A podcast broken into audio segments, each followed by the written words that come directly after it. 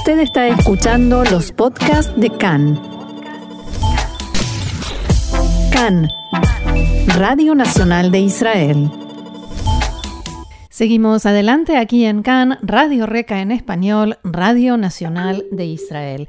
Y ya estamos en contacto con la rabina Sandra Kochman. Hola Sandra, shalom y bienvenida una vez más a CAN. Shalom, muchas gracias por la invitación. Un gusto. Y hoy te estamos molestando por algo que a mí personalmente me despertó mucha curiosidad y que es una jornada de estudios que no sé si es para mujeres, de mujeres, femenina, feminista. Contanos de qué se trata. Todo un poco de lo que dijiste. En realidad, eh, desde el año 2000 que estamos haciendo estos encuentros, esta es la, el encuentro número 21 que hacemos eh, es un día de estudios para mujeres. La mayoría de las profesoras somos mujeres. Hay también hombres invitados de vez en cuando. Eh, y está organizado por la Organización de Mujeres, la Liga de Mujeres del Movimiento Mazortí, el movimiento conservador a nivel eh, internacional, que es coordinado aquí en su sede en Israel por la señora Diane Friedgut, que es el alma mater de, toda esta organización desde hace 21 años y es la que con todas sus energías lleva, organiza esto, apoyada por el movimiento Mazortí, el movimiento conservador aquí en Israel, y el Instituto Schechter de Estudios Judaicos en Jerusalén. ¿Y cómo, eh, cómo funciona esto, la dinámica en tiempos normales y en tiempos de coronavirus? Ok, en, tiempos normales, lo que veníamos haciendo hace 20 años, eh, hoy este año, este año es diferente, eh, es que nos encontramos en realidad en dos momentos del año. Un primer momento del año es en el invierno, generalmente en febrero, donde hacemos encuentros regionales en el norte, en el kibbutz Hanatón generalmente, en el sur, en la Keila, en el movimiento Mazortín Netzach Israel en Ashkelon, o en la Keila de Abraham de Beersheba, y en el centro del país, en la comunidad Ot Adar en eh, Y las clases son en cuatro idiomas, inglés, hebreo, ruso y castellano.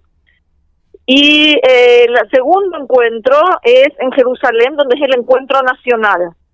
Generalmente todos los años eh, nos encontramos en junio, eh, aprovechando el verano, un viernes desde temprano. Los, los, los encuentros eh, regionales son generalmente a la tarde y hasta la noche, y el de Jerusalén es a la mañana para que puedan llegar de todo el país y, por supuesto, volver a sus lugares de, origen antes de Shabbat.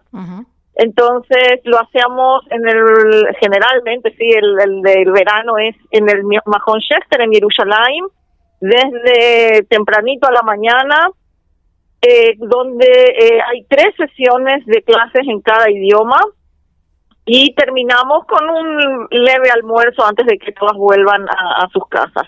El primer encuentro, o sea, el primer momento de, de, ambos encuentros siempre es un rezo, si es a la tarde es en Minja, em, comenzamos con Minja, lideradas por alguna rabina y una hazanit, y eh, cuando es en Jerusalén hacemos el rezo de la mañana, Shaharit generalmente. Ahora, este año, por la situación del coronavirus, el de Jerusalén, si bien sigue siendo viernes, lo cambiamos, eh, empieza al mediodía más, o sea, a la una y media de la tarde, o sea, a la tarde en vez de la mañana. Esto para facilitar la participación también de gente de fuera de Israel, porque en el momento que eh, se puede hacer, vamos a hacerlo por Zoom, que esa es la gran diferencia, el, hacerlo por Zoom, pueden participar eh, mujeres o hombres también si quieren participar desde todo el mundo. Y por eso empezamos eh, a la una y media de la tarde para que los países en donde tenemos siete, ocho horas de diferencia puedan, puedan también conectarse y participar. Ahora, respecto a los contenidos, me gustaría saber cuáles son los temas de estudios. ¿Son temas que tienen que ver con las mujeres, que les interesan a las mujeres, eh, que tratan sobre mujeres o no tienen relación? Yo te cuento cómo, cómo se organizan los temas y esto es también todo gracias a, esta, a la señora Diane Friedwood, que es la, muy, muy organizada en todo esto. Algunos meses antes de, cada uno de los encuentros, primero todas las mujeres de nuestras comunidades, las comunidades eh, conservadoras, más sortiote en Israel, pueden enviar emails o sugerencias de qué temas les gustaría.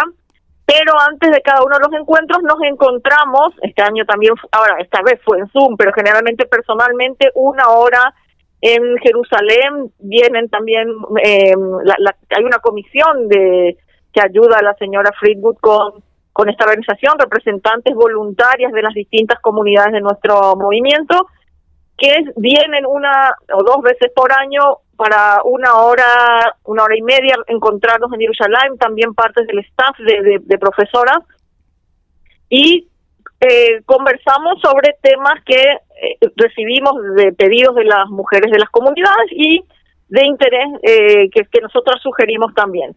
Ahora, eh, como digo que está todo muy bien organizado porque cada vez recibimos todas las listas de temas que ya fuimos hablando en estos 20 años, ah. dos veces por año, entonces ya sabemos más o menos lo que dimos o lo que nos tocó y por supuesto surgen eh, situaciones o, preguntas nuevas de acuerdo a las situaciones que estamos viviendo. Sí, específicamente el de este este viernes va a ser sobre todo lo que tenga que ver con ética y conducta moral y tiene que ver, o sea, y todo desde eh, los puntos de vista que hablamos desde el principio, son temas que interesan a las mujeres desde un punto de vista femenino, algunas también agregamos la parte feminista, no no siempre tiene que ser así, no no no necesariamente, pero sí em, el, la lectura de los textos, la interpretación de los textos em, tiene que ver desde un punto de vista eh, femenino que y, que tiene que y que llega a mujeres también, entonces esto es una digamos innovación que, que se, renueva, sí, perdón por la redundancia, en cada momento, porque eh, hay textos que, que siempre fueron vistos por hombres y de repente verlos desde el punto de vista femenino, con mujeres y solo entre mujeres, eh, se le da su, su toquecito especial a todos estos encuentros. A eso iba mi siguiente pregunta, porque habitualmente, o por lo menos eh, hasta hace unos años, eh, los estudios judaicos, eh, los estudios bíblicos, todo lo relacionado con la religión, era más un territorio de hombres y ahora se está convirtiendo en un territorio de, en este caso, de mujeres. ¿Será el próximo paso convertirlo en un espacio compartido? Yo creo que ya estamos en un espacio eh, compartido. O sea, yo, por ejemplo, en, mis estudios, eh, eh, si bien éramos menos mujeres que hombres, pero estudiábamos juntos y em, no había diferencia en cuanto a la posibilidad de estudiar y analizar los textos. Sí, a veces en, en la forma de entendernos y de encararlos y de decir cómo, nunca se nos ocurrió así o cómo nunca lo pensamos así, era porque las mujeres no estábamos sentadas en esas clases ah. juntos, eh, junto con los hombres. O sea, se perdía como el, el, el 50% de la interpretación de, la gente del mundo de un texto y muchas veces, como te digo, que viví en los estudios rabínicos, que, que ves un texto que tiene que ver de sobre la mujer y cómo lo interpretaban solamente hombres de lo que ella tenía que hacer o cómo lo tenía que hacer, que era para conveniencia de ellos o cómo ellos creían que era. Mm. En el momento que se sienta una mujer en la clase al lado de un hombre y dice, pero para mí es lógico o no, o no que sea de esta manera o de otra, porque yo como mujer no no puedo eh, aceptar que alguien me diga que haga así si si no es cómodo para mí, o sea, que el hombre venga y me dice, tiene que ser así y para mí como mujer no, no me suena lógico, entonces ellos nunca lo vieron de ese lado. Entonces, ahí se enriquece. Ahora, lo que tiene estos encuentros de ser solamente para mujeres, obvio, no está prohibida la entrada de hombres, pero el, la, invitada las invitadas especiales son las mujeres, em, es que entre mujeres podemos eh, hablar más abiertamente. También hay en, en, educación y todo, hay, hay muchas veces eh, pruebas de que cuando hay eh, hombres presentes en la clase, ellos imponen su voz, su tono de voz y las mujeres se callan. O si tienen determinadas preguntas, no se animan a preguntar. Hmm. Eh, es como como ocurre también en, los trabajos, sí, que, que vienen por esa cultura patriarcal de que el hombre tiene la lleva, la voz. Entonces, el, el, lo, que enriquece estos encuentros solo de mujeres es que mujeres que antes no hablaban, no preguntaban, eh, se sentían inhibidas, preguntan, hablan, opinan de manera abierta. Por supuesto, em, eh, es, es, enriquecedor el, el, compartir y no, no lo diría que es un, un, siguiente paso, sino que es un paso al lado, ¿sí? Hay, hay encuentros solo de mujeres, solo de hombres y, y compartidos. Son distintas experiencias y cada una tiene sus ventajas y desventajas. Y en esta ocasión, en la de mañana, viernes, eh, ¿cuáles son los temas que se van a tratar? Algunos, por lo menos. Bueno, como dije, el, tema general es eh, conductas éticas en, en, cuanto al, al, día a día, en textos, en el arte, en el midrash. Eh, em, hay clases sobre, em, por ejemplo, eh, casos éticos, cómo actuarías, o sea, desafíos. Ese, por ejemplo, es o sea, el tema que, que yo elegí, donde traer ciertos casos de la, de la vida cotidiana y cómo esperaríamos actuar como seres humanos y dentro del judaísmo. O sea, ¿qué me dice el judaísmo que debería hacer? Y, por supuesto, eh, mi educación personal, ¿sí? Cómo, mm. cómo lo llevaría adelante. Eh, la rabina Diana Villa, que también da clases en castellano, por ejemplo, ella va a dar sobre qué, qué haríamos o qué deberíamos hacer si un rabino o una rabina se comporta de manera inmoral. O sea, estamos hablando ya de la, de la autoridad, ah, ¿sí? Claro. Como, donde hay, si se podría revocar su título, ¿sí? Y ella trae textos del Talmud y del Alajá. Eh, la rabina Fernanda Tomchigi también va a dar en castellano.